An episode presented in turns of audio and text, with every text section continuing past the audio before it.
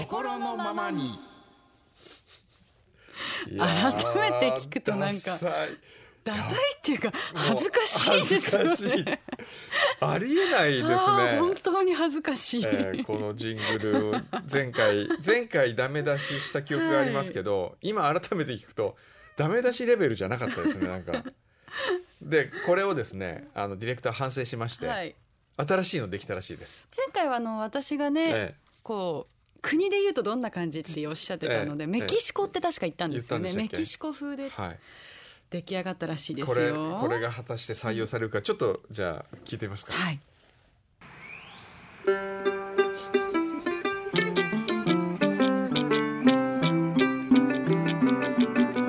近藤夏美のチャルラカプリッチョ。どういうこと？これ私たちの声はなくなったんです。なくなってますよ。ディレクターからの、補足が入っております。今回メキシコのジングルをという宇賀さんの要望を受け、はい、メキシコ農村部で受け継がれてきた伝統音楽ソン・ハローチョの魅力を広めるために集まった東京大学の学生を中心としたグループロス・ラギートスに作っていただきました。あ、じゃあこれ自分で作ってないんだ。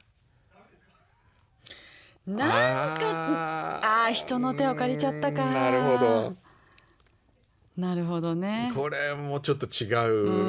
う、なんかこうちょっと違うな。番組に心寄り添ってない感じがします、メキシコはメキシコかもしれないけどね、ただのメキシコ風になった、そうですね。また次回、これは次回なんか違う課題出してみますか。違う課題、こう国とかじゃなくてなんかね、例えば夕焼けを見ながらあぜ道を歩いているおばあちゃんの優しい手を触ってる感じ。ほー、そんなジングル、なんかこう懐かしくもあり、どっかこう切なくもあり、でも美しくもあるっていう。頑張ってくださいとしか言えません、頑張ってください、はい。まあ、別にこのポッドキャストですね、オープニングを作ろうっていう番組ではないので、はい、あまりにね前回のがダサくてびっくりしちゃったっていうだけですからね、はいはい、ただただ心のままに喋りましょうっていうコーナーですから、はい、あとは番組でねお伝えできなかったご紹介できなかったお手紙を紹介するっていうね、そうですね、これが一番の目的ですから、これ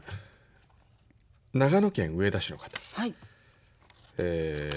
毎週聞いております。小山さんの声のトーン、宇賀さんの優しい声が好きです。あら、ありがとうございます。ありがとうございます。私は先日松茸の話にあった長野県上田市在住です。この時期たくさんの松茸小屋でにぎわいます。私は松茸を食べるチャンスはめったに恵まれませんが、こちらでいう雑キノコはよく食べます。雑キノコっていうんですか。高級ではなく裏山にあるキノコの総称のようなものです。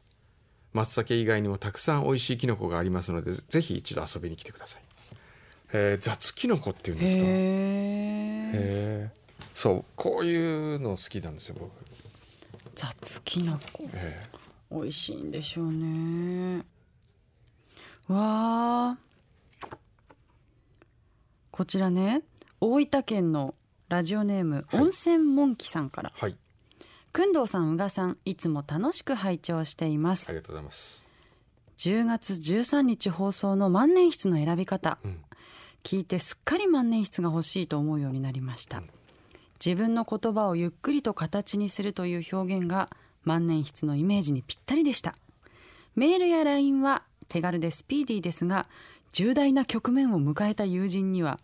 直筆の温かさを感じてもらいたくて手紙を書くようにしています。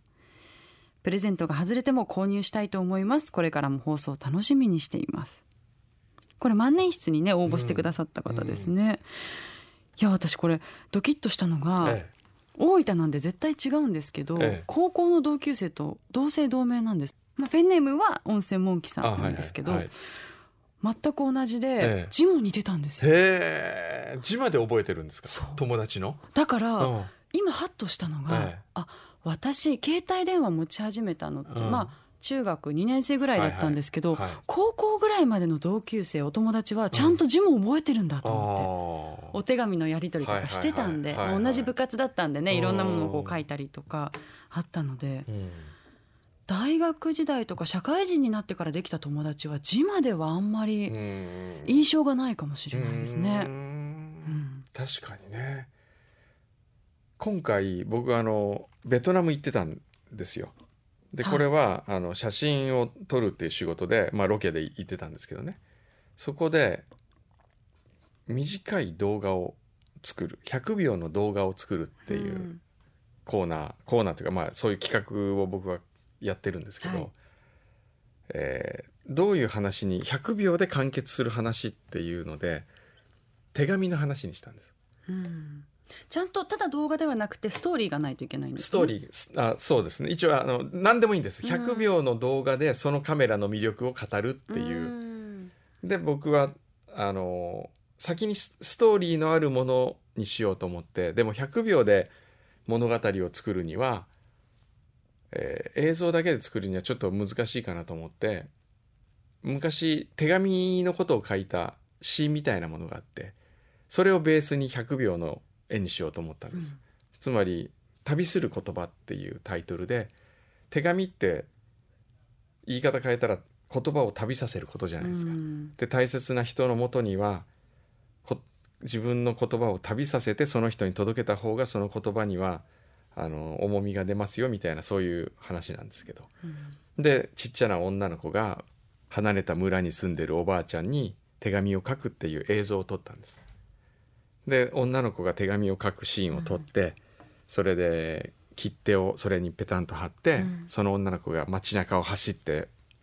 路地とかをこう走って持ってって、うん、投函をする。でその手紙が電車で運ばれ、車で運ばれ、バイクに乗せられ、最後届けるっていう100秒なんですけど、うん、ハノイの市内で郵便局を探したんですけどないっていうわけですよ。郵便局あんまりない。じゃあ郵便ポストはって言っても、郵便ポストそういえばどこにあるんだろうって、その女の撮影に協力していただいた女の子のお母さんに聞いても、うん、郵便なんか最近出してないからどこにあるかわからないポストかって言って、それでこっちで一生懸命探したら、日本はまだねポストたくさんありますよね。そう考えるといくらでもあります。だって近所でもいくつも思い浮かべますよね。ありますよね、はい、でもベトナムがないんですよ、ポストが。へえ、私も去年ハノイ行きましたけど、そう言われてみればそうだったかも。みんなスマートフォンいじってますよね。そうなんですよ、みんな地べたに座って。そうで僕ハノイから電車で6時間、そこから車で2時間行った山の中に行ったんですけど、うん、そこでもみんなスマートフォンですからね。うん、若い方多いですからね、ベトナムって、はいはい、若い人多いから。そうなんですよね。だから日本よりもそうだなと思って、うん、みんな下向いてるっていう印象でした。そうそう、うん、だから手紙文化をやっぱりね絶やしちゃいけないと改めて思いましたね。ねえ、いやこの手紙で来てるやつ読むの、なんか人のね、その人がどんな人なのかなっていう、その背景みたいなものがなんとなく字に宿ってますよね。出ますよね、本当に。でもこうやって見るとなんか今回女性ばっかりじゃないですか。女性が多い。そうですか。男性もありましたよ。ありました。大阪府東大阪市の方、ラジオネームは書いてないですね。秀樹さんです。はい。4月の初回の日に聞いて、番組の作り方にいろんな年代の人がなんとなく望んでいたものをさりげなく具現化した番組、画期的な番組だと思いました。お、ディレクター褒められてますね。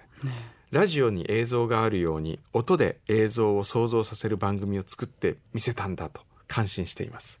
人それぞれに違う映像なので面白いですよね。そして何より宇賀さんがフリーになってすぐにこの番組に恵まれたことによかったねうがちゃんという思いです。ありがとうございます。なれなれしくてすみません笑福亭鶴瓶さんが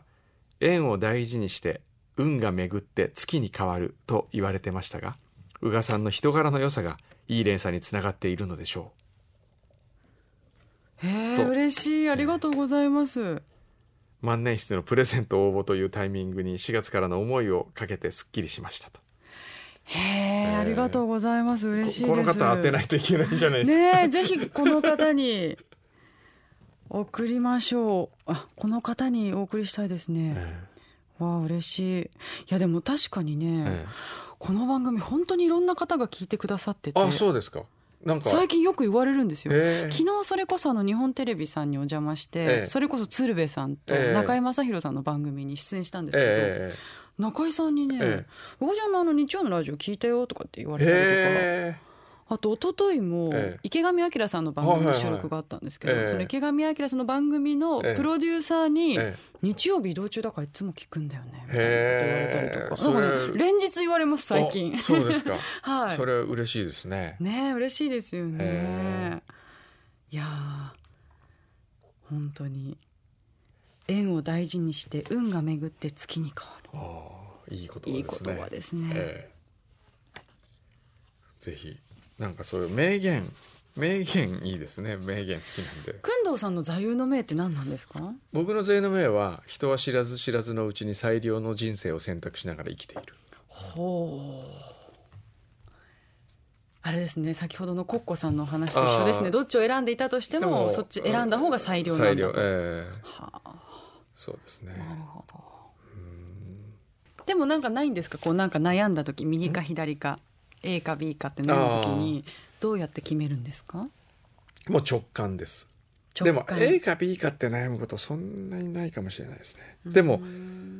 決めるのは本当に自分の選ぶ方が正解だと信じることですかね。でそこで何か間違っていたとしても、この間違いがあったからこそ次に行くんだなっていうことをまた信じる。失敗したときにどう思うかが全てですよね。失敗したと思うか、いい勉強になったと思うか、ラッキーと思うか。でもこれがもう全部ラッキーと思ってたらあんま良くないなと思うこともあるんですよそうですよね、あとはね、自分は甘やかすきっかけにもなるんですよ。締め切りが遅れたって、いやこれはでも最良なんだこれかとかって思ってるといろんな人に迷惑をかけたりしますんでね。締め切りつらいですね。いや本当に今も締め切り抱えてるんで、今日ちょっと短めでいいですかね終わった。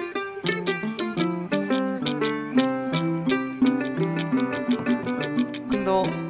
夏美のチャラカブリッチョ。チャラカブリッチョって言うんだ。心のままに。